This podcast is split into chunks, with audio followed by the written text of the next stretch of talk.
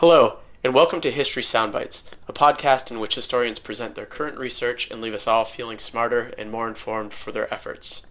In today's podcast, myself and Rob Denning will be interviewing Gillian Glaes about her upcoming book, African Political Activism in Postcolonial France State Surveillance and Social Welfare. Gillian, welcome. Hey, thanks for having me. I appreciate it. Definitely. So, we have the title of the book. Uh, could you start off by giving us uh, an overview of um, of the topic itself? Oh, sure. So the book really deals with. I guess I'll kind of unpack the title. So what I look at is how does it African immigrants in France after 1960, uh, when France's West African colonies decolonized, how they actually stage political protest, and the different forms of that protest take, and um, how that then shapes the state's response. And then I also have an argument in there about how their protest tactics are shaped by colonial protest tactics and the kinds of political activities that were pursued in the interwar period, both in West Africa and in France. And then I'm looking at state surveillance to really understand how the state tries to understand these political actors, these immigrants, and this community overall, and then how that surveillance in turn shapes social welfare policies, and I have two different examples of that in the book. I have one that's a medical um, social center, the Centre Médico-Social Bossuet, which actually offered healthcare services exclusively to African immigrants starting in the early 60s, 1960s. And then I look at this program of relocation that the state undertook in Paris and the surrounding suburban communities in terms of relocating African immigrants from one place to the next and sort of unpacking why it is that they did that and what their intended outcomes were and what the impact overall on, on the community was. So it's basically a book that's divided really into two parts. It looks first at the political activism undertaken by African immigrants and then how the state responds. And so that surveillance piece is kind of a bridge between the two sections of the book overall. When you're talking about um, African protesters, who, who are we talking about? I mean, are we talking about from all across Africa, or is it specifically from France's old colonies in Africa? Which which groups of people in Africa were you were you focusing on? So I'm focusing on the second group that you named there. I'm looking at people who are coming from France's West African colonies, and after 1960, the nation states of Senegal, Mali, and Mauritania primarily. There are others who come from Cote d'Ivoire and from other places as well, but the main ones that I'm looking at are from those three places, and those were three of the key colonies in France's West African empire. And so what's interesting is that the group that I study from 1960 on, there's a long-standing presence in France of their ancestors dating back to the 19th and even early 20th century. So it's actually part of a longer story of migration from West Africa to France into cities like Marseille and Paris that dates back to the war itself in terms of the First World War in terms of the interwar period, 1920s, 1930s, and then even um, coming in the 19th century as well. So what's interesting is that uh, when I started to look at the scholarship, there was scholarship on migration after 1960 from France's West African colonies, but it didn't focus specifically on the population that I was looking at in the way that I was looking at them in terms of their political undertakings. And it's interesting too because I deal primarily with workers. So these are men primarily who are coming to France in search of employment opportunities, which is what had drawn their predecessors as well. So that's kind of a continuation of a labor migration from West Africa. And they were predominantly male. So I'm looking at mostly a male migration pattern. Uh, very few women came until the mid 1970s when France's uh, immigration laws changed pretty significantly. So uh, that's part of the story as well. I, I, tell the story from the standpoint of gender to some extent, but it's actually men. And usually when we talk about gender, we're looking at men and women and, you know, in terms of women's history, women. Um, but this is gender from a different perspective. So that's been kind of an interesting issue to explore as well. And then just to kind of set, continue to set up the story here, when they're yeah. coming into France, are they coming in as French citizens because of the old colonial relationship, or are they coming in as what today we in the U.S. we would call illegal immigrants, or are right. they legal immigrants? What is their actual yeah. legal status as they're coming into France? It's pretty tenuous. So Frederick Cooper is one of the most renowned scholars of African history working in the U.S. or anywhere in the world today, and he wrote a really important book on citizenship and the colonies and decolonization. But what he doesn't really talk about and what I've tried to piece together somewhat successfully and somewhat unsuccessfully is the status of these workers. And so some of them actually do retain French citizenship through a series of agreements made between France and its former colonies. Some of them come in with uh, the citizenship of their new nation states. So some come in as Senegalese, as Malian, as Mauritanian citizens rather than French citizens. Some come in with both, interestingly enough. And then what's also fascinating is that there are a whole host of agreements that occur between France and its former colonies, kind of shaping labor migration overall, because under the colonial system, I mean, there was kind of a system of free circulation, you know, of colonial subjects and of colonial citizens who would come to France. But that really starts to change as decolonization comes. So there are a whole host of criteria that the workers themselves have to meet. They have to get a work certificate, they have to find housing, they have to go through a medical screening. And that's how they get to that sort of legal status as, as legal workers uh, within France. But many of them, because the requirements are so new, don't do it because there is really no tradition of having to do it. So uh, there is a, a, population that comes in as undocumented workers, and the state does become increasingly concerned about that. And one of my theories about why is that these are no longer considered French subjects in terms of colonial subjects, and they're no longer French colonial citizens, except when they are. And so the state is worried about this population of workers who are now circulating in France who are actually foreign nationals. You know, they're citizens of other countries, even though they've got that colonial connection. So it's sort of this really interesting period of transition where it's really unclear in the archival records what status people come in with. And I'm not even sure that the French state knows in many instances. So that was part of the story that I was trying to tell, which suggests that status itself can be very fluid when it comes to immigration. I think in this particular moment mm-hmm. in time, we want people to be documented or undocumented. I don't like the term illegal, but legal or or not legal. And so this suggests that migration can be a lot more fluid than that, depending on the circumstances at play. And until the 70s with the recession, you know, there was an incentive to bring in workers because the French economy was continually expanding and continually running short of workers. And so there were workers coming to France from all over Europe and then also from North Africa and also from West Africa. So this was a part of a broader practice of bringing in foreign workers, both who had colonial connections and then who also had European connections. So that's also kind of an interesting part of the story. I'll just toss out there quickly that I don't like the term illegal immigrant either. That was just what came to mind as I was trying to struggle through that question. no, no, no, do not worry, do not worry. So does that um, mean I'm now on the spot for supporting that term? no. Yeah, go. Yeah, no, I've, I've refused to do that. So, but um, no, totally fine. But you bring up a really good point about about immigration and you know the experiences of these people socially, especially. So, did you find any um, information about the social structures and community structures that these workers set up? Also, maybe more formal structures, it being France unionization, and how if there was even unionization in some of these jobs and uh, that could actually, if if you see connections there, segue into how the government um, responded to these types of communities and utilized those either for uh, surveillance or um, if they were even aware of these support structures at all.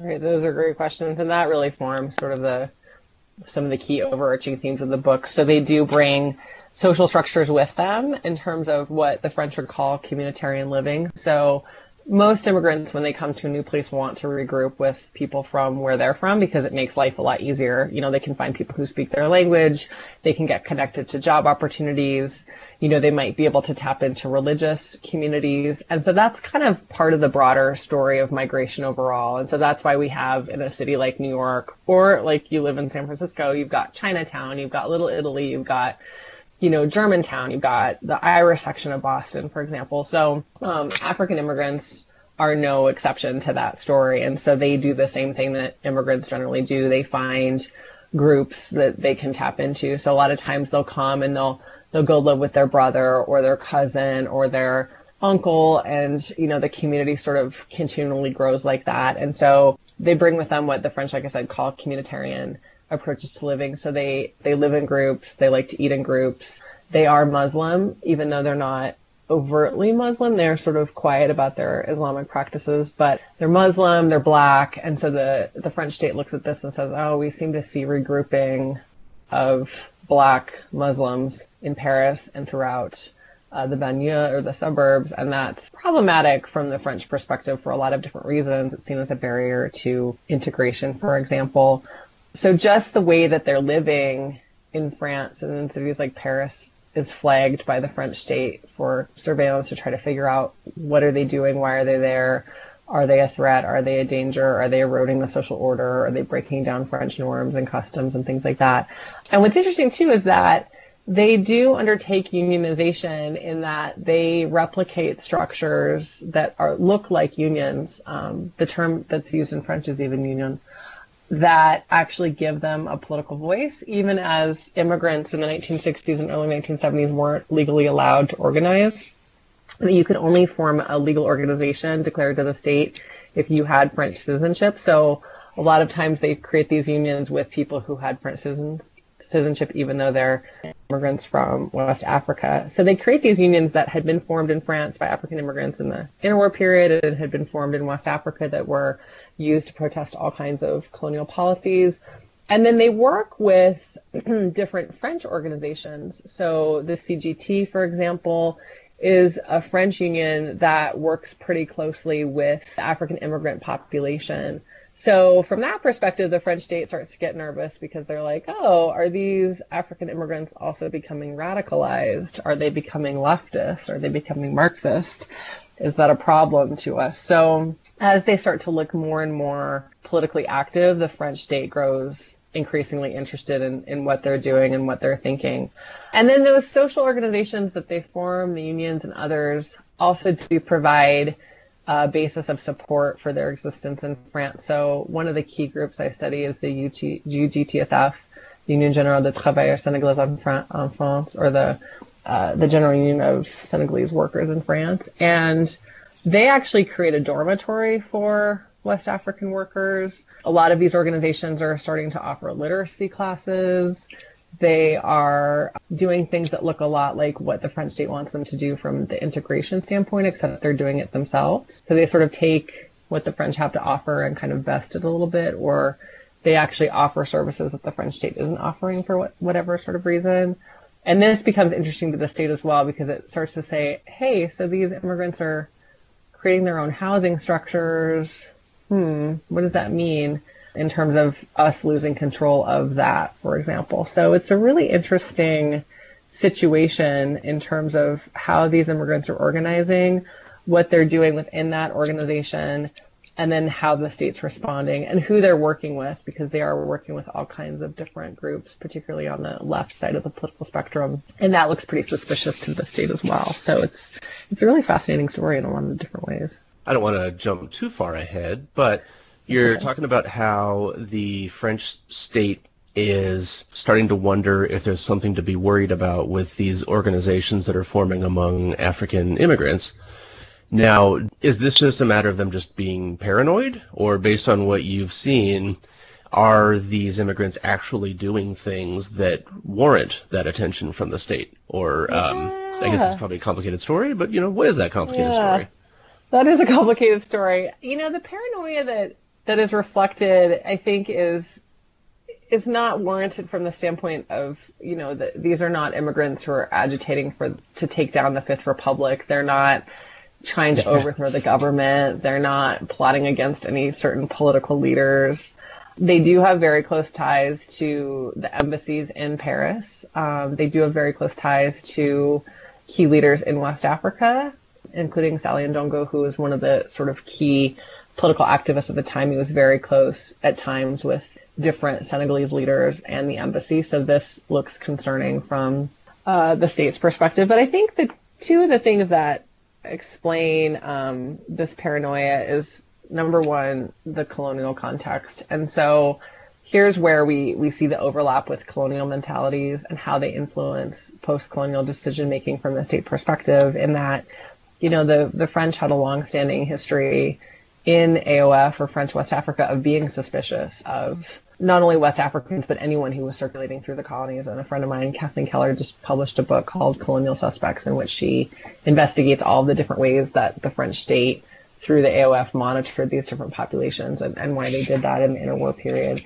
So the, the history of the paranoia is there, and it then continues into the post war era. And that then intersects with the Cold War. So you know, we're at sort of the height of the Cold War at this point, and you know, there's a very strong leftist presence in France. France had the first communist party established outside of the Soviet Union starting in 1920. Had a coalition government of leftist parties in the late 1930s in the Popular Front, and so the tradition of leftist politics is there. And so when African immigrants seem to be going over to that side and seem to becoming seem to be becoming more active in that area politically, it makes the state very nervous because all of a sudden you have this population of of basically black political activists who are pointing out things like, oh, the housing situation here is really terrible, and we are living in abject poverty, and we experience racism on a daily basis. And this is not the Shangri La that we were promised when we decided to migrate from West Africa. So authorities start to look around and they say, oh, so we have an anti apartheid movement going on in South Africa we have a civil rights movement that's in full swing in the United States. Could something like that happen here? So the third prong of that then is that the paranoia is also shaped by sort of the global emphasis on civil rights and human rights that we see throughout the 1960s and into the 1970s. And officials openly worry that somehow a U.S. civil rights style movement could come to the to the French uh, situation, or that you know that activists will start to agitate for some kind of civil rights movement on par with what's going on in the US. So all of those different factors converge to kind of explain why it is that the French are looking at this population and growing increasingly concerned. And the other thing that's happening, you know, that's specific to France is that, you know, in the early 1960s, the Algerian War itself is in full swing. And so the relationship between Algerians and the French government, meaning Algerians in France, grows really tense. And so at that point, I think the French government is looking at a lot of different immigrant populations and sort of wondering what they're up to and why. And so the paranoia they have toward Algerians, I think, starts to really shape how they're thinking about other immigrant groups as well, including those from West Africa. Even as they see them as less political, less threatening, that really starts to change over the course of the 1960s, which I think is also an interesting part of the story. One of the topics that I've been interested a lot throughout my history career is is on Vietnam. Oh, and yeah. so this is a bit outside the scope of your book, obviously.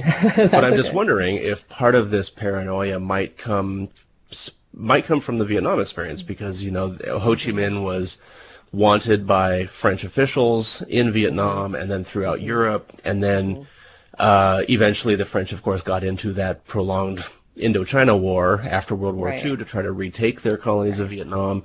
Right. So I'm wondering if maybe that might have played into it also. Oh, I absolutely think so. I don't talk specifically about Vietnam or Indochina in the book, but you know, Ho Chi Minh lived in Paris. Pol Pot right. lived in Paris. You know, Leopold Senghor lived in Paris. Everyone lived in Paris at some point. Yeah. So they all they were all there um, in the 20s, 30s, 40s, and 50s, depending on who you're talking about at which point. And they many of them became radicalized during their time in France. And so I think you take that. Um, and obviously, the French state, through surveillance tactics, knows this, and there are all kinds of records now that are freely available that you can look at that that reveal, you know, what the French was, what the French were doing in terms of monitoring someone like Ho Chi Minh in, in France. So you can't discount that. And I think that also points to the broader experience of how colonial uprisings and the process of decolonization itself shapes the outlook of the Fifth Republic, which is the government that's still in power in France today, and that you know, it's founded in 1958 as the Algerian War is really ramping up and as the Fourth Republic buckles under the pressure of trying to figure out what to do with Algeria. And so the Fifth Republic itself is born out of the trauma of decolonization and the process of, of letting go of colonies like Indochina and Algeria, both of which, you know, are incredibly violent wars of decolonization with very strong nationalist movements at the heart and, and two conflicts that essentially became unwinnable for the French, just like Vietnam became unwinnable for the U.S. And so I think that that does fuel not only the way in which the French deal with decolonization in West Africa and trying not to repeat that a third time, but then also how it views immigrants coming from those three regions. So part of the story of contemporary migration to France today is understanding the historical legacy of colonialism and decolonization and how, you know, race and racism and identity and all of those different factors factor into how these groups are received in France today. And I think that you can't discount that in the 1960s and 70s, and certainly you can't discount it even still today. So I, I think it's hugely important. And I think it, it points to that broader issue of how there's an important intersection between colonialism, decolonization, and immigration that hasn't been explored enough. And I, I hope that that's one of the things that my book contributes because too often we talk about either migration in the colonial era or migration after decolonization, but we don't talk about how one influences the other or how there are continuities between the two eras and how they sort of play off of each other so those are really good actual like physical and political connections to what's happening at the time. Yeah. I was wondering if we could also make some um, intellectual connections as well. I mean, the '60s are a oh huge time. Yeah, you knew this was coming. So the '60s. We don't you know, do that was stuff it, here, Jim. Yeah, was a, a time of major transformations in philosophical thought, right. especially in France. I mean, you have you're coming at the tail end of Camus. You have Deleuze. You have Foucault. To to what extent? Are these events influencing the intellectual changes happening at the time, and to what extent are the the changes happening within philosophy and, and the intellectual environment actually impacting the movement itself, uh, the experiences of these immigrants?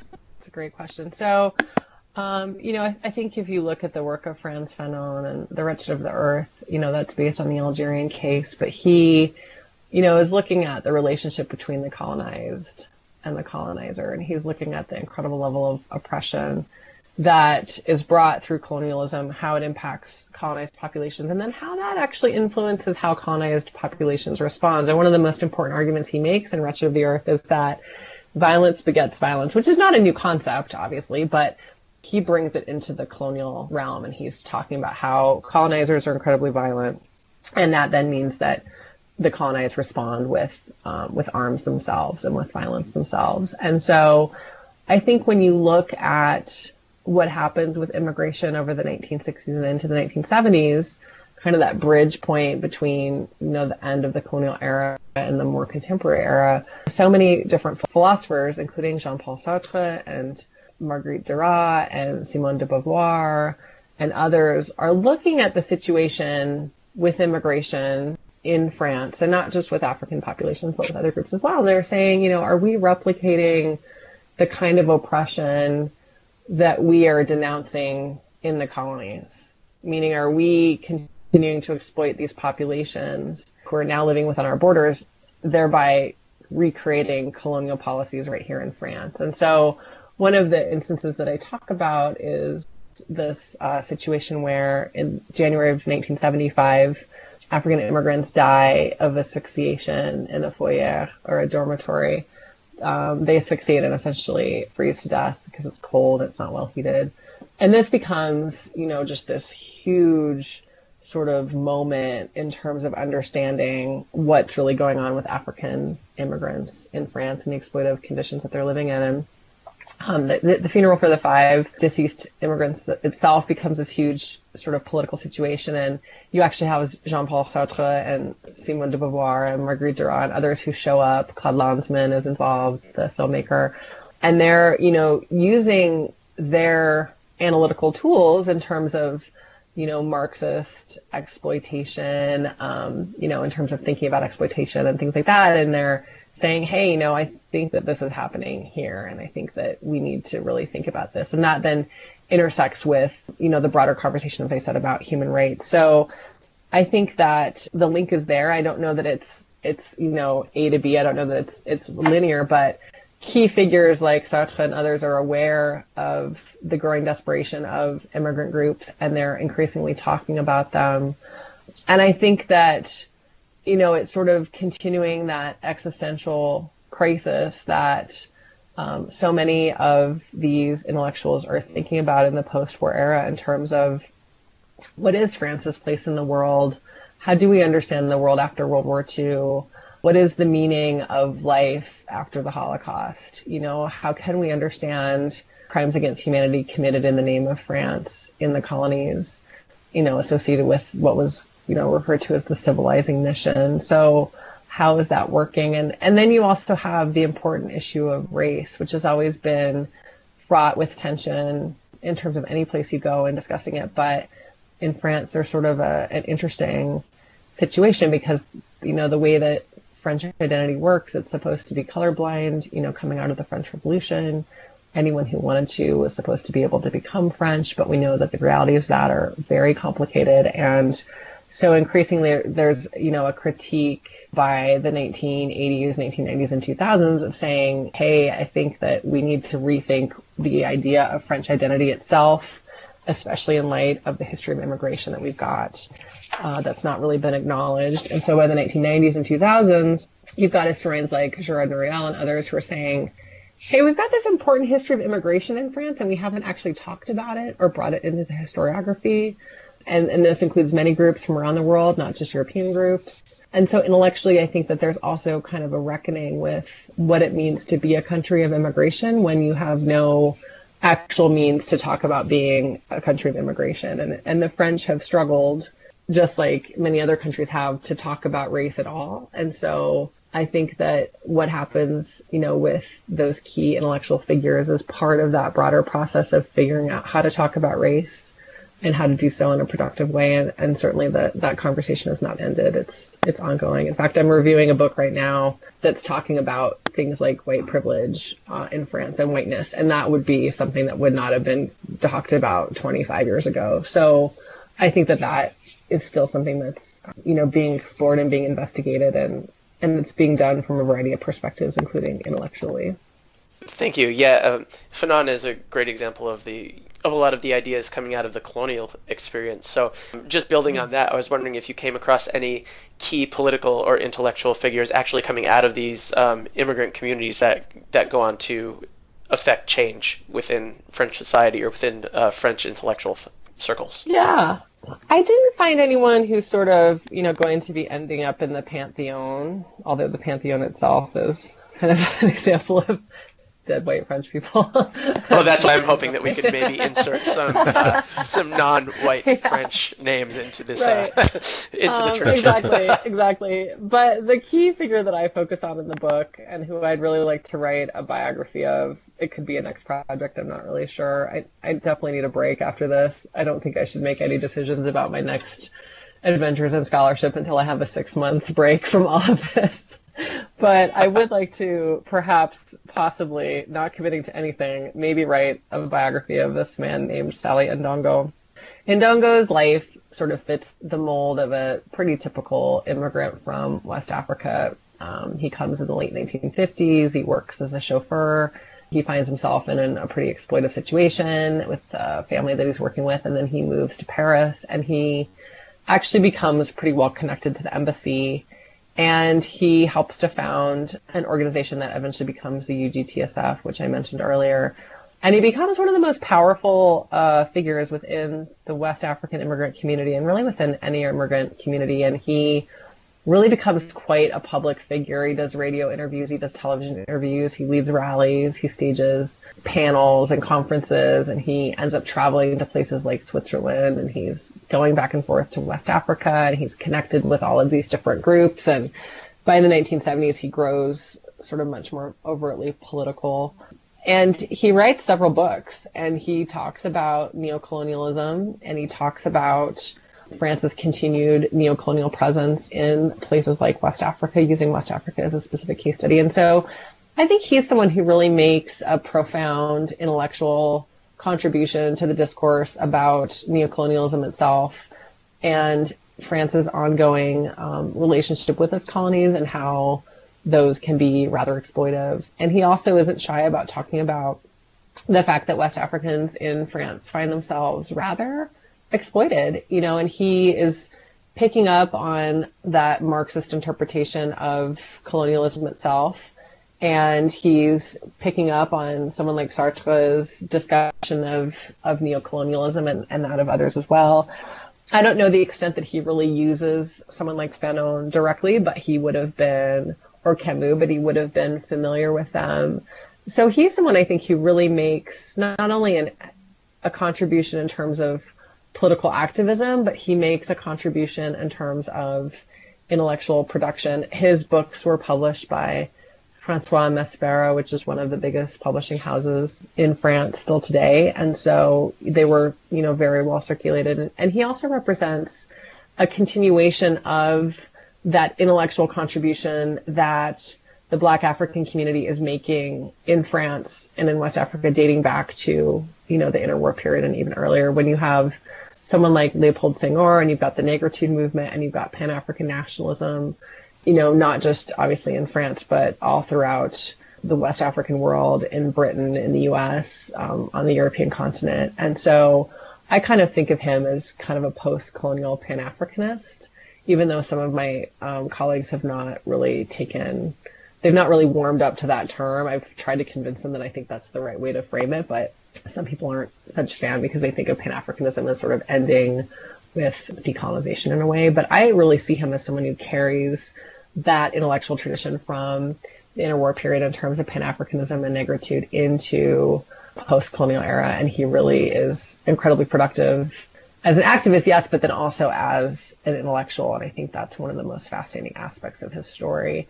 I told his story within the context of a chapter on his organization. And so one of the things I didn't get to do as much was delve into his actual writings. I've got a couple of articles that talk more about what he wrote, but I think that's really an opportunity that I'd like to pursue in the future because I think that there's a lot more that I can say about his discussion of issues like neocolonialism. And there's just such incredible sources that are published that um, that I'd really like to further develop. But like I said, I don't want to commit to anything because I'm exhausted. well, I think it's too late. You planted your flag today, and we can all look forward to that biography coming out in a couple of oh, years. good, yeah. I expect the book proposal yeah, on my desk by Monday. Or 15. Just kidding. Um, so, does that kind of answer your question in terms of thinking about the intellectual contributions of the community itself? Is that sort of what you were looking for? It does, yeah. Um, okay. And actually, uh, it, it's pronounced Ndongo, correct? Is that correct? Uh-huh, right. Yeah, yep. um, it, uh, he was specifically one of the figures that I was thinking about because he pops up yeah. uh, quite a bit in your writing. So I wanted to see if there if he kind of takes the center stage and becomes a yes. voice of the community, or if there are others yeah. that that join yes. him as well. Yeah, there are definitely others. Not that I focused on to the um, to the same extent, um, and he's probably the most prominent in terms of of the publication piece. Um, and what's interesting about the community that I study is that it's mostly workers. There are other important aspects of the broader immigrant community in terms of students and in terms of people from the Caribbean who come. So my colleague Felix Germain, he his book actually talks a lot about the Antillean community in France or the community from Guadeloupe and Martinique. And obviously, there's a very strong intellectual tradition coming from those two islands connected to France and the Pan African movement and the Negritude movement. And so I didn't do a ton with Antillean immigrants. I just was like, I've got to narrow it down a bit. But, you know, Germain's work really does focus a little bit more on that. And, and he's done a lot of really good work looking at that. Well, and how connected were the students and the 1960s student movement to to the immigrant movements. And uh, you know we know that how connected they are to the workers movements but how involved do they get in terms of the immigrant movement as well? So that's really an interesting question. The apex of the relationship i think between the two in terms of students really taking on students in general i'll talk about students in general and i'll talk about african students. Students in general the um, the apex of that really comes in 1968 with the may events where you know French students and others throughout the country really rebel, and and throughout Europe too. I mean, that's when Prague Spring happens and other things. There's this huge moment of rebellion of what becomes known as the 68ers and the baby boom generation, and so that's when students really start to look around and they're looking at slums of Nanterre, where there's a university, um, and that's actually where the the 68 movement originated north of Paris and that's really when I think they start to look around and see the sort of exploitive nature of the French economy when it comes to using immigrant workers. And then one of the sort of undertold stories of 1968 itself is the role of immigrants. And so Daniel Gordon has actually done a lot of work on 1968 and, and inserting immigrants into that story. And that's something that I've always been interested in, but never really had a chance to do more work on. So there's kind of a, an important relationship there. And then what's interesting is that African students and African workers are both living in Paris at the same time, but they don't have a ton to do with one another. So that was one of the challenges I had, and, and one of the reasons I ended up focusing more on workers because there there'd already been a book uh, by Fabienne Guimont on student worker organization or student unions in the 1950s, and so I thought, well, she's kind of got that area lined out. I don't need to go any further, but there's not a lot of relationship between the two, and I found that to be really interesting. You know, when you look at the archival coverage, there's you know files on students and there's files on workers, and you don't see a ton of overlap. I think that African students definitely saw the plight of, of African workers and were concerned about it, and certainly African workers knew about the presence of African students, but they didn't really cross paths that much. And I thought that was really interesting. Oh, thank you. Rob, do you have any final questions, or Gillian, do you have any final thoughts, things that we didn't quite get to, or um, a preview of your Ndongo book? yeah, yeah, I'll get that proposal to you too. Yeah, right on Rob's desk tomorrow morning. yeah, My exactly. desk. My desk Monday afternoon. So, Gillian, your book covers African immigrants in France during the 1960s and 1970s. Now, today, as as you know, we have probably the largest refugee crisis occurring since World War II. And so, what, what can your book teach us about the contemporary dynamics of immigrants and refugees and the policies that states pursue in regards to those uh, immigrants and refugees? I think, uh, gosh, I've been thinking about that a lot. I taught a migration and refugees class last fall, and I will do so again this fall. And, and so I've been thinking a lot about refugees. That's another area that I, am thinking my scholarship might go is looking at refugees and genocide. Those are two areas I teach in, so we'll see. But, you know, I, one of the things that I realized last fall is that refugees can and have been political actors and activists. You know, the International Rescue Committee, which is one of the biggest refugee advocacy organizations in the world and is working actively in the US and in communities like Missoula, where I live, to resettle refugees, even in the current climate. That organization was founded by Albert Einstein, and Einstein, in part by Einstein, and Einstein himself was a refugee from the Third Reich. And so I think what we see here in my book is that immigrants themselves are really important political actors and they shape state policy in ways that we haven't looked closely enough at in terms of what they're doing and how the state's responding. Usually we're talking about how states shape immigration, but I think that there's another way to think about it, how immigrants as political actors shape state policy. And so refugees, both historically and from the contemporary perspective, have an incredibly powerful voice and an incredibly powerful story to tell. And,